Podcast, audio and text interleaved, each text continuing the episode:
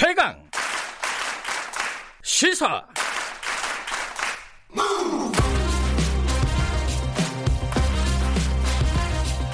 지금 여러분께서는 김경래 기자의 최강 시사를 듣고 계십니다. 네, 코로나19 확진자 수가 조금 진정세를 보인다 이런 얘기가 나오자마자 아, 콜센터에서 대규모 확진 환자가 발생을 했습니다. 한 100명 가까이 지금 된다고 하고요. 이게 2, 3차 감염, 지역사회 전파 이런 것들이 우려되고 있는 상황입니다. 어, 관련 얘기 좀 여쭤볼게요. 서울대 예방의학과 홍윤철 교수님 연결돼 있습니다. 안녕하세요. 안녕하십니까. 네. 홍 교수님, 근데 밤 사이에 좀 무서운 얘기가 하나 들어왔더라고요. 그 독일의 메르켈 총리가 네. 인구의 한 60%가 감염될 수도 있다. 이거는 어떤, 어떻게 받아들이면 되나요? 그러니까 신, 요번에 그, 이 코로나 19가 네. 만일에 이런 이제 발병 양상이 예. 네, 인플루엔자나 뭐그 감기와 같이 네. 전파된다면 그럴 수도 있다 하는 이야기는 전문가 사이에서도 아. 나오고 있습니다. 아하. 그러면 그런 최악의 상황들을 가정하고 준비를 해야 된다 이런 뜻으로 보면 되겠나요? 가능하면 이제 그런 사태가 되지 않도록 네. 그 노력을 최대한 기울여야 될 것 같습니다. 네. 전 세계적으로는 지금 WHO가 팬데믹 어, 대규모 유행 어, 상황이라고 선포를 한 상황이고요. 우리나라는 지금 콜센터에서 집단 감염이 지금 발견이 됐습니다. 이게 지금 1차적으로 지금 체크된 사람이 100명이에요. 아직 어, 검진을 못한 사람들이 더 많은데 이게 더 늘어나겠죠. 지금 상황으로 보면 어떻습니까? 검사가 다 완료되질 않았기 때문에 네. 검사가 되면은 확진자는 뭐 어, 당연히 좀 더 늘어날 것으로 예상되고 있습니다. 예. 지금 이게 상당 기간 어, 모르고 있다가 어, 뒤늦게 발견이 된 거잖아요. 그러다 보면 이제 가족들이나 이 지, 뭐 지인들, 접촉자들 지역사회 감염으로 다시 확산될 가능성 어떻게 보십니까? 상당히 걱정되는 이제 상황이죠. 만일에 음. 이게 또 서울 또 수도권이어서 네. 감염이 지역사회에서 본격적으로 확산된다면 그건 정말 큰일 아니겠습니까? 네. 수도권의 정말 주요 기능이 이제 마비될 수 있는 거여서 네. 지금 단계에서 아주 적극적으로 정말 위기 대응을 해야 된다고 생각을 합니다. 음. 근데 사실은 우리가 지금 심각 단계로 올려놓고 적극적으로 대응을 하고 있잖아요. 뭐 추가적으로 더 해야 될 일이 어, 어떤 부분이라고 보시나요? 추가적으로 뭐 다른 일을 뭐 새로운 일을 한다기보다는 네. 그 방역 당국 행정 기능이 좀 더 강화돼서 네. 어 사실 어렵긴 하지만 가능하면 추적을 어, 어 정말 그 철저하게 하는 것과 네. 또 하나는 아주 중요한 게 이런 경우는 정말 시민의 예, 정말 참여입니다. 음. 시민의 참여는 개인적으로는 어, 마스크 네. 또 아주 중요하게 손위생 네. 에, 또 하나는 자신이 이제 증상이 에, 혹시라도 관련된 증상 예를 네. 들면 뭐 기침이라든지 목이 아프다든지 또 열이 난다든지 하면 대중교통 이용은 자제를 하는 이제 그런 음. 어, 어떤 개인 차원에서의 협조가 필요하고요. 또 하나는 네. 아무래도 다중이용 시설이라든지 또 뭐 학원, 어, 또 뭐 종교 시설 이런 데 많이 모이는 거는 정말 지금 시기는 상당히 자제를 해야 되겠다 이런 음. 생각을 합니다. 이제 아까 추적을 가능한 범위에서는 신속하게 해야 된다고 말씀하셨는데 네. 사실은 이분들이 대부분 교통 대중교통을 타고 다니셨던 분들이에요. 그 확진자분들이. 네, 네. 그러면은 이게 한두 명도 아니고 100명이고 그 뭐그 그 혼잡한 신도림역 어 버스 이런 것들을 추적하는 건 현실적으로는 불가능한 거 아니겠습니까? 그렇습니다. 그러니까 추적을 어, 대중교통에 동승했던 분들까지 다 추적한다는 건 현실적으로 불가능하고 그거는 뭐 정말 시민 전체에 대한 어, 그 위험을 얘기하는 거여서 네. 그거는 아니지만 그러나 우리가 이제 밀접 접촉자라고 볼 수 있는 경우들이 있잖아요. 네. 네 사무 공간이라든지 음. 또는 뭐 본인이 어떤 다녔던 곳, 네. 어, 또는 가족 네, 이런 어, 수준에서 적어도 어, 철저하게 조사를 해야 되겠다. 네. 그것이 굉장히 양이 좀 굉장히 많을 것으로 생각을 음, 합니다. 그것만으로 해도 양이 많다. 네. 예. 지금 한 가지 걱정이요. 아마 지금 출근하시는 분들 많을 겁니다. 대중교통을 타고. 어, 네. 출근하시면서 이 방송 듣는 분들도 꽤 계실 텐데, 어, 지하철과 버스 이런 데가 어느 정도의 위험이 있을까? 이게 참 예측하기도 쉽지 않은 상황인 것 같은데 조금 설명을 좀 부탁을 드릴게요. 우선 지하철이나 버스, 네. 어, 대중 교통 어, 수단에 네. 그 안, 예를 들어 지하철 안과 지하철 밖은 좀 다르다고 보고요. 네. 지하철 밖은 그래도 어, 넓은 공간에 그래도 공기 흐름이 어느 정도 있는 곳이 있죠. 네. 근데 지하철 안 또 버스 안은 밀폐된 공간이라고 어, 봐야지 되는 게 맞습니다. 음흠. 그렇지만 아 그렇지만 한 가지는 이제 지금 이 시기에 많은 분들이 거의 대부분의 시민들께서 마스크를 착용을 하셨고 네. 또 지하철 공간이나 버스 안에서 서로 대화를 많이 하지는 않았을 것으로 생각합니다. 대개 이 에, 지금 신, 어, 이 코로나 19의 감염을 보면 네. 좁은 공간에서 밀집해 있고 대화를 하는 음흠. 서로 서로가 접촉을 하는 그런 네. 발생을 한 건데 네. 그렇게 본다면 아, 그거보다는 위험성이 에, 좀 낮을 음. 것이다라고 생각은 해볼 수 있습니다. 그렇지만 네. 아, 하여튼 뭐 아, 철저하게 네. 지금 사례 발생을 관찰해야지 됩니다. 예.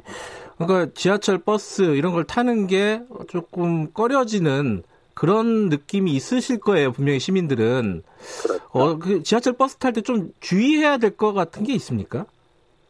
우선은 어, 마스크를 네. 어, 어, 착용을 해야지 된다. 네. 아, 생각이고요. 또 하나는 아, 손위생이 아주 중요하다고 생각을 합니다. 그러니까 지하철 타고 타면서도 뭘 만지 가능하면 물론 손잡이나 아뭐 그 다칠 수가 있기 때문에 네. 집중을 해야 돼서 잡기는 해야 되지만 그 손으로 자신의 신체를 만지거나 음. 하지 않는 게 좋고요. 네네. 네. 뭐 눈을 비빈다든지 얼굴을 만진다든지 그렇게 네. 되면 바이러스가 옮겨갈 가능성이 있는 거거든요. 네. 두 번째는 내려서 어, 다시 뭐 사무공간이나 집이나 왔을 때 반드시 네. 손을 씻고 또 얼굴도 씻고 아, 중요하겠다 이렇게 생각합니다. 네. 아, 그러니까 대중교통에 타시면서 뭐 뭔가를 만졌던 손으로 어, 자기 얼굴이나 이런 걸 만지지 마시고 그리고 네. 내리면은 뭐 손 소독을 하는 것도 좀 방법이겠네요, 그죠? 아주 중요한 방법입니다. 네. 어, 지금 뭐 출근하시는 분들도 얼굴 만지지 마시고 어, 사무실에 도착하시면은 손 소독도 하고 손도 좀 씻으시고 이런 방법밖에 지금은 없을 것 같습니다. 근데 한 가지 이번에 콜센터 관련해서 좀 여쭤볼 텐데요. 네. 제 생각이 좀 의아한 게 콜센터는 누구랑 대화를 하는 게 아니라 혼자 얘기하는 거잖아요. 전화로. 네. 그러면 이게 상대방이 없는 상황인데 이렇게 확진이 많이 되는 건 어떤 경로일까 과연 어떻게 보십니까 지금 상황을 콜센터 같은 상황을? 근데 콜센터의 그 업무 공간을 이제 실제로 한번 가보면 네. 이제 생각이 좀 달라질 수 있습니다. 왜 어. 그러냐면 거기는 네. 일정한 사무 공간에 정말 사람들 사이에 다 붙어 있는 그런 좌석 배치이고요. 네. 그다음에 계속 말을 하기 때문에 네. 그 말을 하는 그 비말들이 공기 중에 이렇게 돌아다닐 수 있는 충분한 거리가 아, 되고 네네. 네. 앞에 사람이나 옆에 사람이나 되게 1m 어, 뭐그 근방입니다. 그래서 네.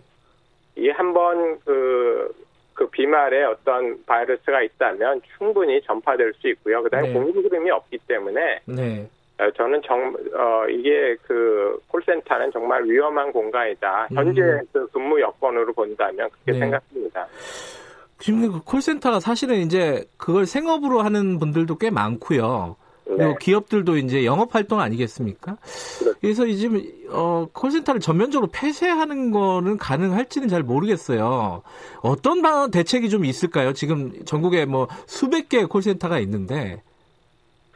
어떤 대책들이 좀 필요할까요? 일단 뭐 가장 간단하게는 네. 그 간격을 좀 넓히고 그다음에 음. 환기를 어, 충분히 하는 거가 우선적으로 취해야 될 조치고 물론 개인 위생에 대한 철저한 조치를 당연히 해야지 되고요. 마스크를 쓴다든지 뭐 손위생에 말씀드린 것처럼. 네, 네. 그렇지만 작업 환경에 있어서 그 환기와 그다음에 거리 이격을 좀 넓히는 그거는 좀 어, 긴급하게 해야 될 것 같고. 네. 그럼에도 그렇게 조정되기 어려운 사업장도 굉장히 많습니다. 그렇겠죠. 그런 경우는 아, 지금은 그 업무를 좀 아, 가능하면 아, 음. 긴급하지 않으면 중단을 하고 업무 환경을 개선할지에 대한 방안을 마련하는 것이 네. 좋을 거라고 생각합니다. 아, 이 그러니까 지금은 어, 어떤 손해를 좀 보더라도 업무를 중단하는 것까지 고려해서 대책을 좀 마련하는 그런 상황이다. 마련해야 하는 그런 상황이다. 그 정도의 긴급한 상황이라고 생각합니다. 음, 이게 마스크를 쓰고 얘기를 하면은 상대방이 잘 안 들리잖아요, 사실. 그렇죠. 예, 이제 소비자들이 불만을 가질 수 있기 때문에 네. 아마 마스크를 안 쓰는 것 같은데 네. 양해를 구하고 마스크를 쓰는 방법도 좀 있을 것 같아요, 미리. 그죠?